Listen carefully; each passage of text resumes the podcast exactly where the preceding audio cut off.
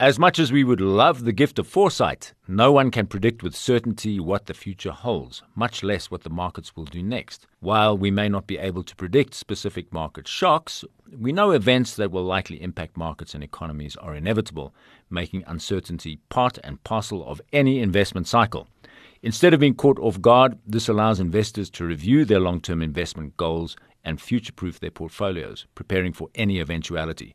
Joining us to discuss this is Adrian Pask, who is Chief Investment Officer at PSG Wealth. Welcome, Adrian. We know that making predictions is a dangerous game.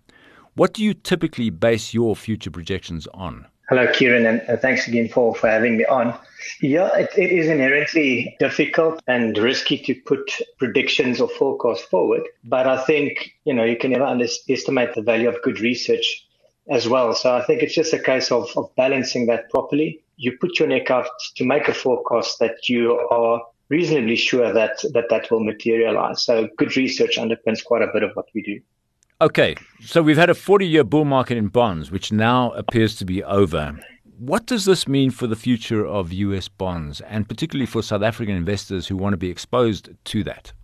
Yeah, absolutely correct. So if, if you look at the historic data over the last 50 years or so, we can obviously see that interest rates are at record level lows, both locally and, and abroad. And with this, yield curves have also uh, fallen, which is typically good for, for bonds. But at this stage, interest rates have only one way to go, and that's up. And obviously, the, the bond yield curves will adjust for that, so yields should move higher. So the implications are, are quite profound. I don't think investors are are quite expecting this to take place. Many investors haven't seen this in their, let's call it, uh, you know, life investment life. And uh, as this is going to take place, we will see quite significant volatility on, on bond capital uh, values. And that also has some consequences for multi-asset portfolios abroad, in particular, you know, the more conventional 60-40 portfolio, which is often used in the offshore space where portfolios are set up to invest 60% in equities and 40% in fixed income. And, and, that's a static weight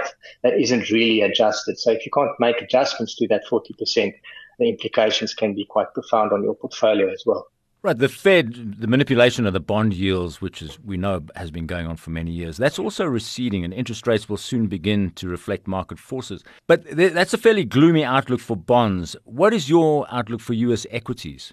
I think if you look at US equities and the S&P 500 in particular, it's really not much better, to be honest with you.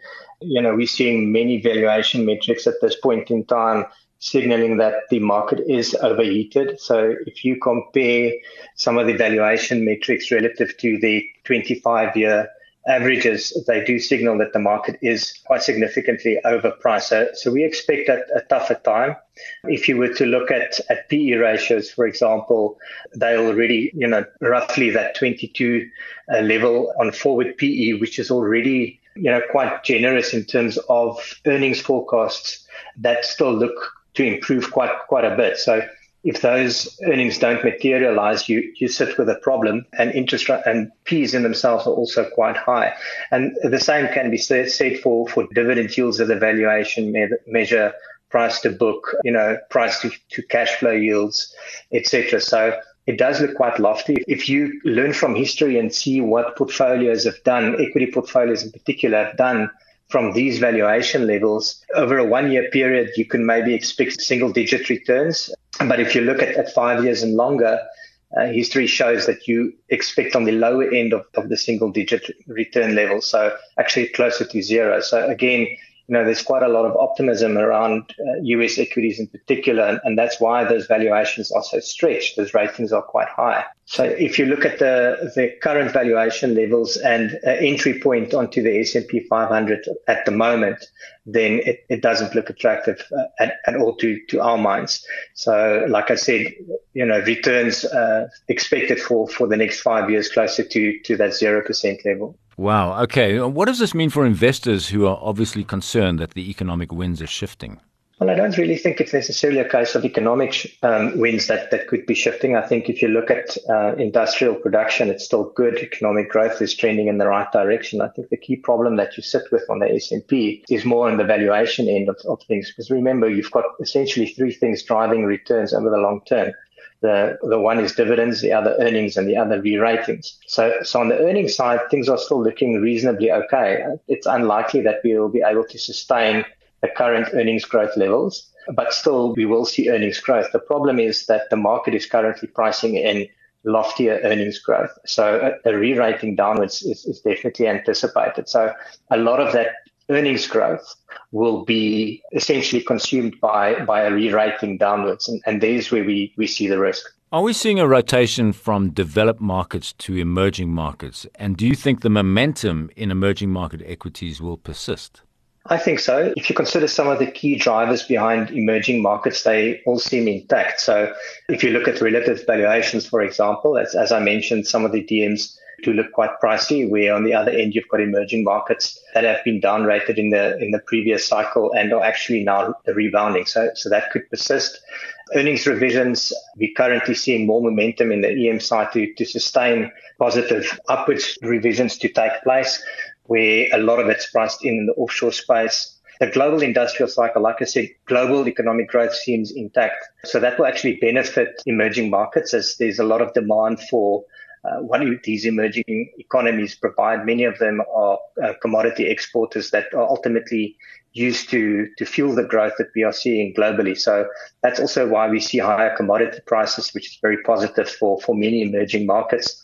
And the US dollar that's been weaker is also something that's very positive for EM. So I think, you know, there's quite a few of these variables that are favoring an EM stance at the moment. All right. And do you foresee another market correction in the near future? Well, I think the easy answer there is, is actually always, you know, when you look at these, I don't think investors fully appreciate how often these take place. You know, if you look at, at the US market over the last 70 years, for example, on the S&P, we've seen about 38 corrections of between 10 and 20%. And then you would, even if you look at the last 25 years, we've seen four uh, market corrections uh, in excess of 20%. So, so bear markets effectively. So, so these occur quite often. If you just think of the last few years that we've seen, obviously the one from last year, and then before that, we, we had 2018, 2008. And it seems like investors always seem to think that, that these things are temporary and this is an anomaly and it, it's abnormal.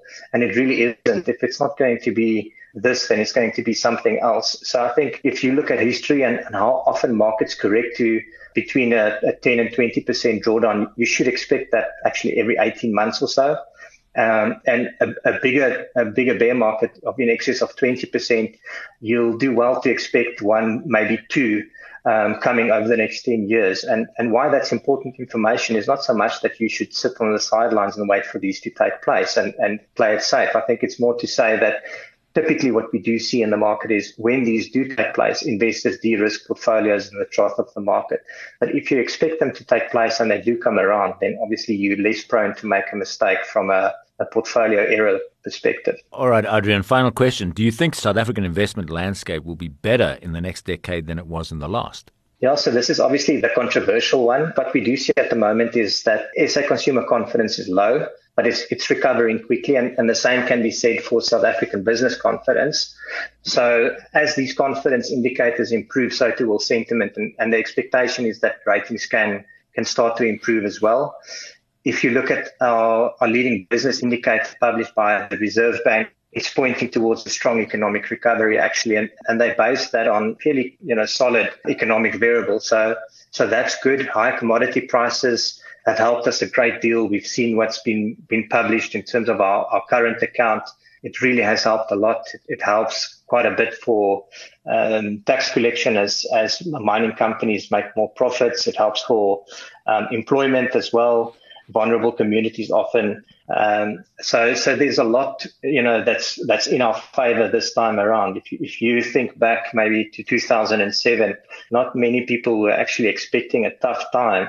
Um, but that's exactly what we ended up with. We we are pretty much at the opposite end of that at the moment. I think many people are still quite negative around the prospects for South Africa, but there's actually quite a few things that's sort of turning direction. And those are the things that, that we need to keep a careful eye on. So I, I, would expect South African returns to, to outperform that of the US over the next 10 years, which is maybe a, a somewhat controversial comment given how offshore investments are favored. But uh, looking at the valuations and the other variables that I've mentioned, I think we, we feel comfortable that that's the view. We're going to leave it there. That was Adrian Pask, who is Chief Investment Officer at PSG Wealth.